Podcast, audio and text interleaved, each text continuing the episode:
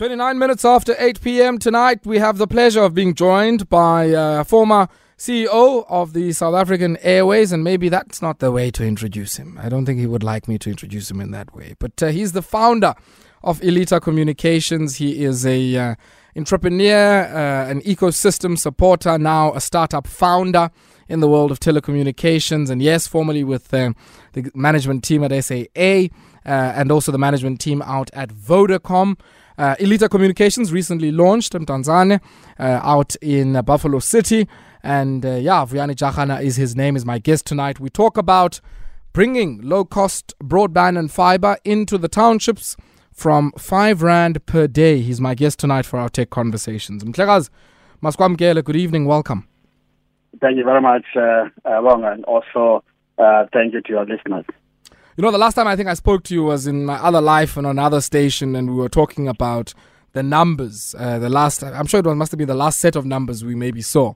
Uh, from Yeah. the national carrier. So I, I'm glad we speak under different circumstances at the moment.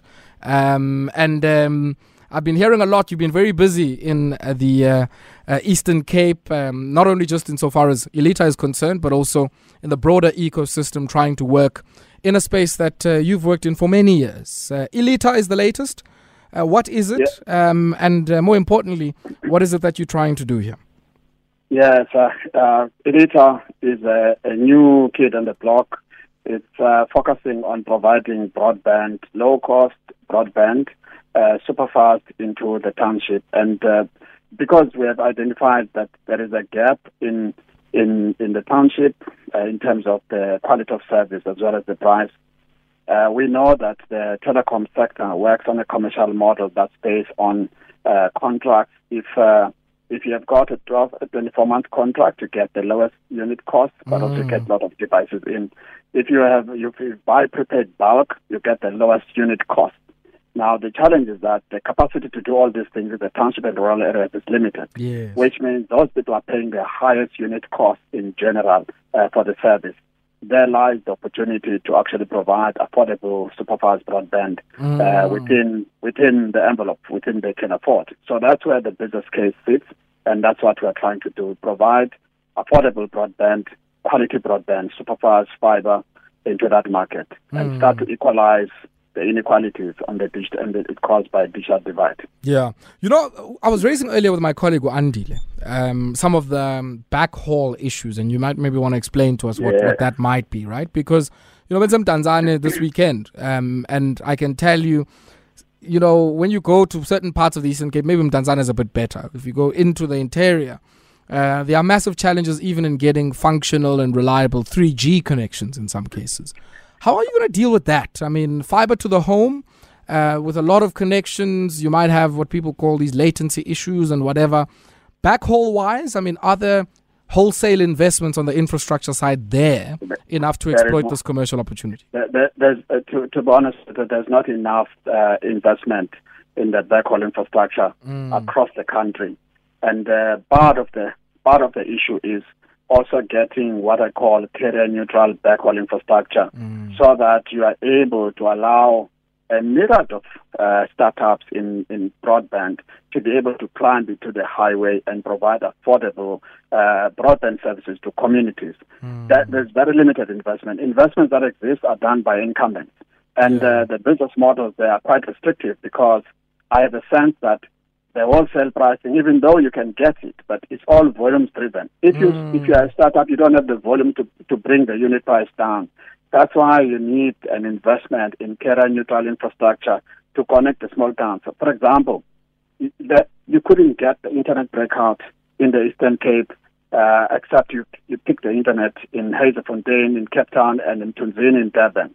Through our investment, we have created a point of presence in, in, in the ELIDZ. All of a sudden now, all the ISPs, uh, the startups, can pay the price of internet, not at the landing station in Cape Town, right into ELIDZ. But you need this to be Englob or the Sure, Queenstown, sure. all over. So as that more and more young people can climb into this thing and begin to provide to provide the service. So there's a need to invest in carrier neutral uh, backhaul connecting Mm. all the small towns by province across the country. Yeah. And that's the investment that is needed. today. But Vuyan kasifundise I mean just uh, briefly on whose responsibility that would fall on. I mean this idea of making the investments, the underlying investments in carrier neutral capability. I mean is it broadband infraco as uh, some of us might w- wish to think or is it um, about I guess pooling all the resources that might sit at USAF, which is the Universal, you know, Service Fund?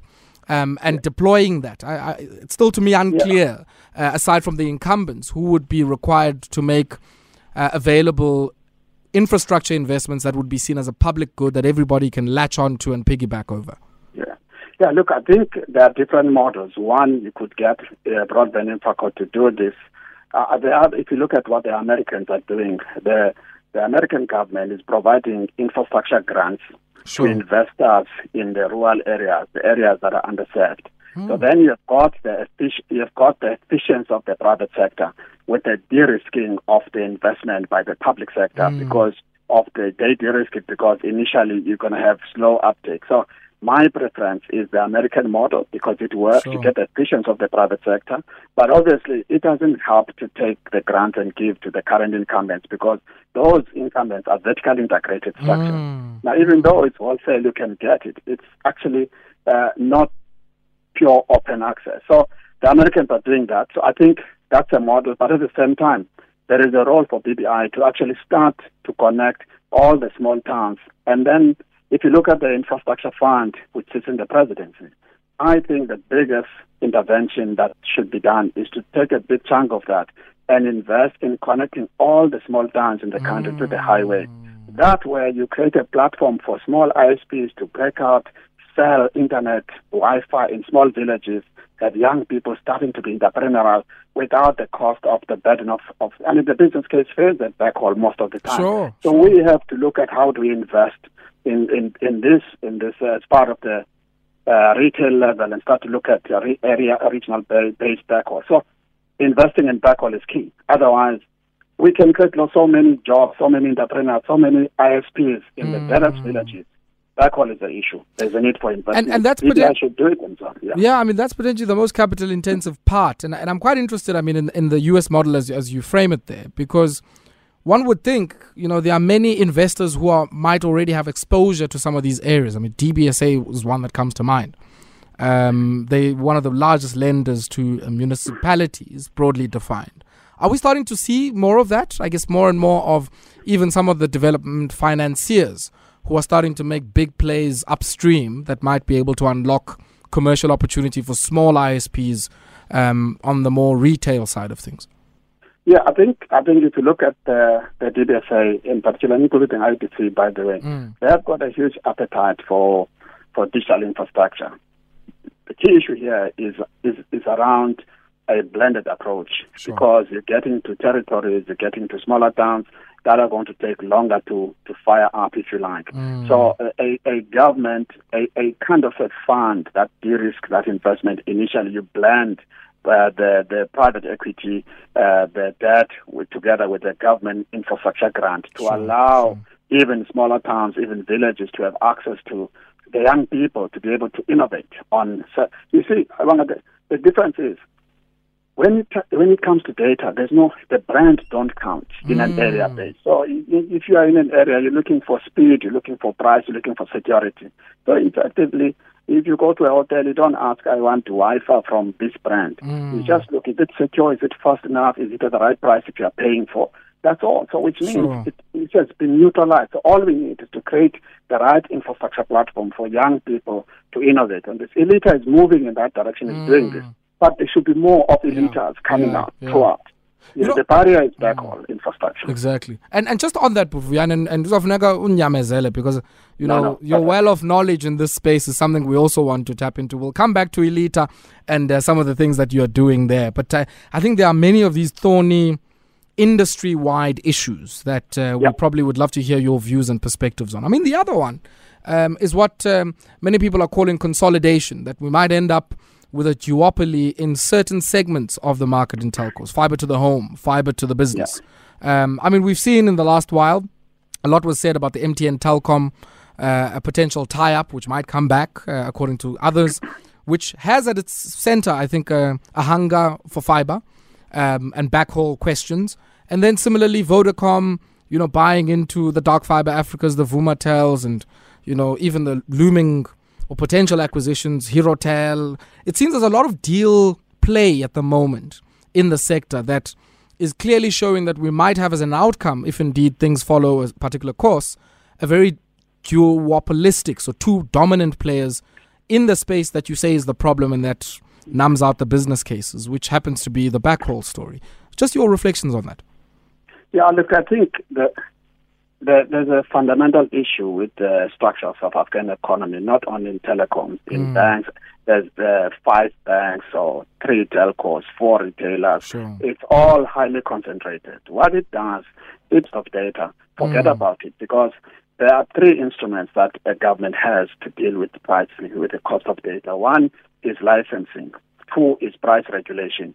Both of these are inefficient instruments and they can attract negativity around the economy. Mm. But a single important tool to drive prices down is to sponsor competition. Hence, what we're talking about. Um, sure. Fiber rings, all of that, they can allow more small players to come in. But if you look, if I, if I go straight to the consolidation issue, mm. so we are not worried about consolidation per se from a market, from a opportunity to play per se. Sure. Obviously, a consolidation worries around uh, con- the the concentration of the economy, uh, competitiveness of the economy, always going to be the issue. Mm. But the consolidation is driven by investment strategy of those uh, companies more than market saturation. So from a point of data point of view, we think that the market is still growing and is underserved. And that consolidation, so it, normally you consolidate when there's market saturation. There's not the the pie. The market has become a pie of fixed size. Mm. To win, somebody must lose. Therefore, the others don't survive and they get eaten up.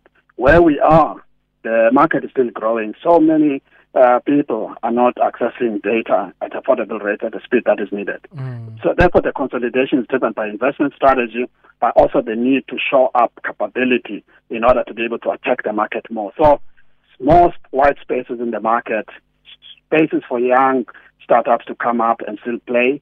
But of course, the trend towards consolidation drives concentration of the economy, which I think government needs to think about it mm. and say, how do we deconcentrate the economy without breaking, breaking the big companies, so to speak, but sure, create spaces sure. for mid-market players to play and so on. Yeah. And of course, some of the mid market players uh, could potentially in the future be the likes of Ilitha as well. Um, and talking about this, I mean, you, you say you've invested nearly 30, between 30 and 40 million in this business case. I mean, that just is should be a signal of how high the barriers to entry are in the segments that you want to play. And you must be very confident that, uh, you know, uh, many of the households uh, in the township of Mdantsane in the first instance are really, really, I guess, uh, going to be a captive market for this? Yeah, look, I think to be honest with you, it's it's no brainer. Uh, you see, there there are three there are three conditions for for entry in any industry, in any market, for new entrants to come in. Mm. One is, the, is when the market is underserved, which means the product is not of the right quality, uh, then the, the incumbents are not creating, providing a good service. The second uh, indicator is when prices are very high. So people are paying more as a result. The bigger part of the population is not able to access the product uh, at, at, quantities that they, they want to consume it. And uh, the third element is around what I call technology transition. When technology transition to a new platform, therefore it tends to equalize the investment for both incumbents and new entrants. And if you look at the South African market, in the, in the township in particular, all three conditions exist.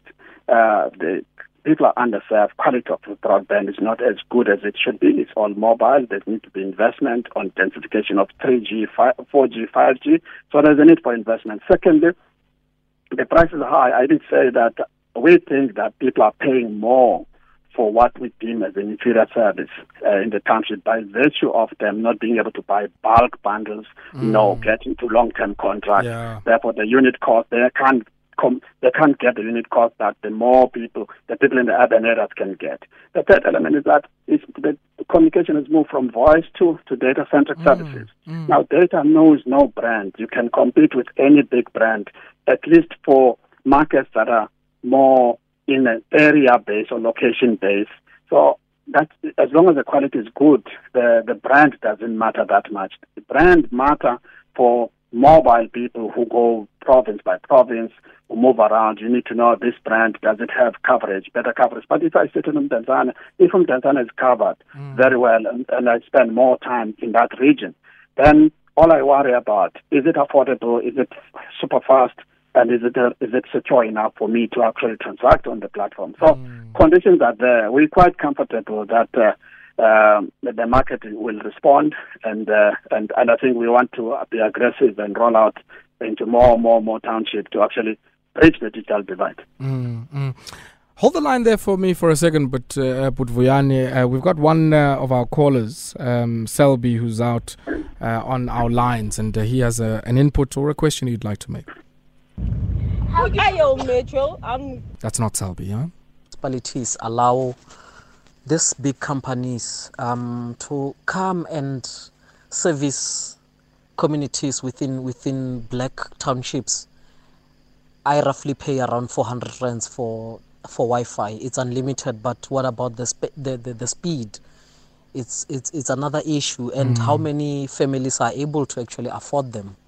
Uh, with the little research that I've done in, in, in my township, um, most families no longer use the Wi-Fi. Um, it was installed by Vuma Tel mm. because it's costly.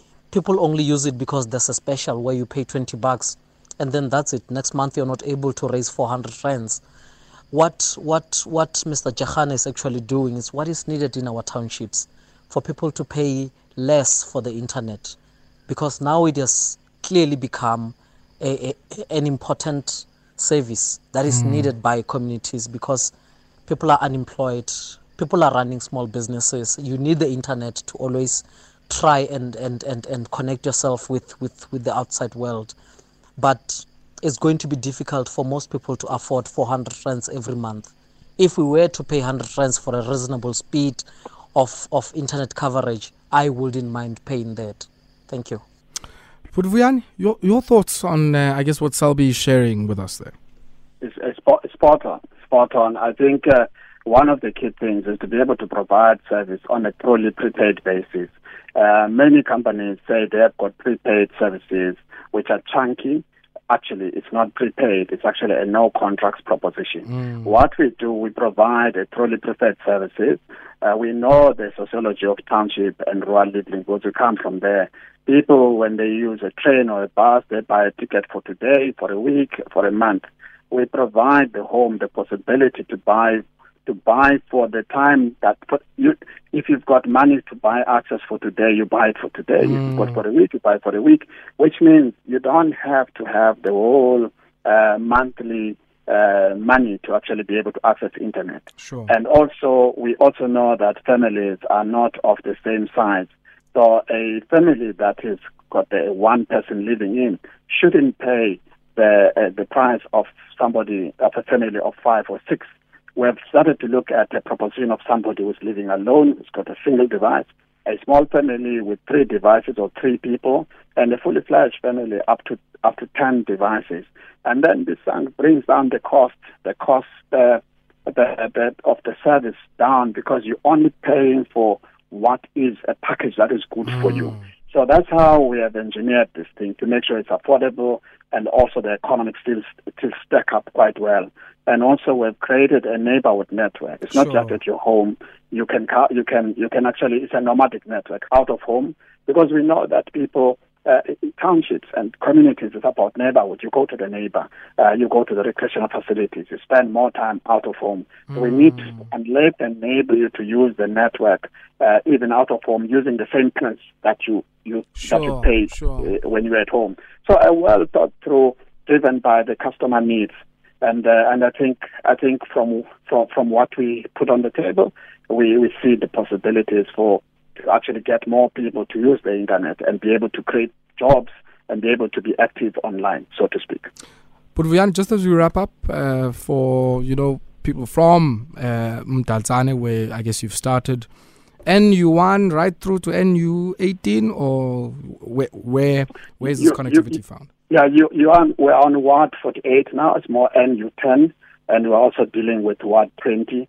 But the ambition is to connect all the wards in Mdantsane and from there we're going to go to KwaMashu. We Okay. we are intending to to make a big big big uh, deployment there. We, uh, we are at the advanced stage of uh, preparing to deploy there, but. Uh, we as we raise capital because the barrier on this thing is, is, is capital to back you, but we've put our stake on the ground to make to make sure we push through. We're quite optimistic that we're going to get backers uh, to actually make us roll this. Uh, I mean, the project is has got good financial return, but it's big on social impact. Yeah, so we're looking yeah. for impact investors uh, who will see the bigger picture of closing the gap on digital divide, but we can still give them a return on their investment. That's how we are thinking about this.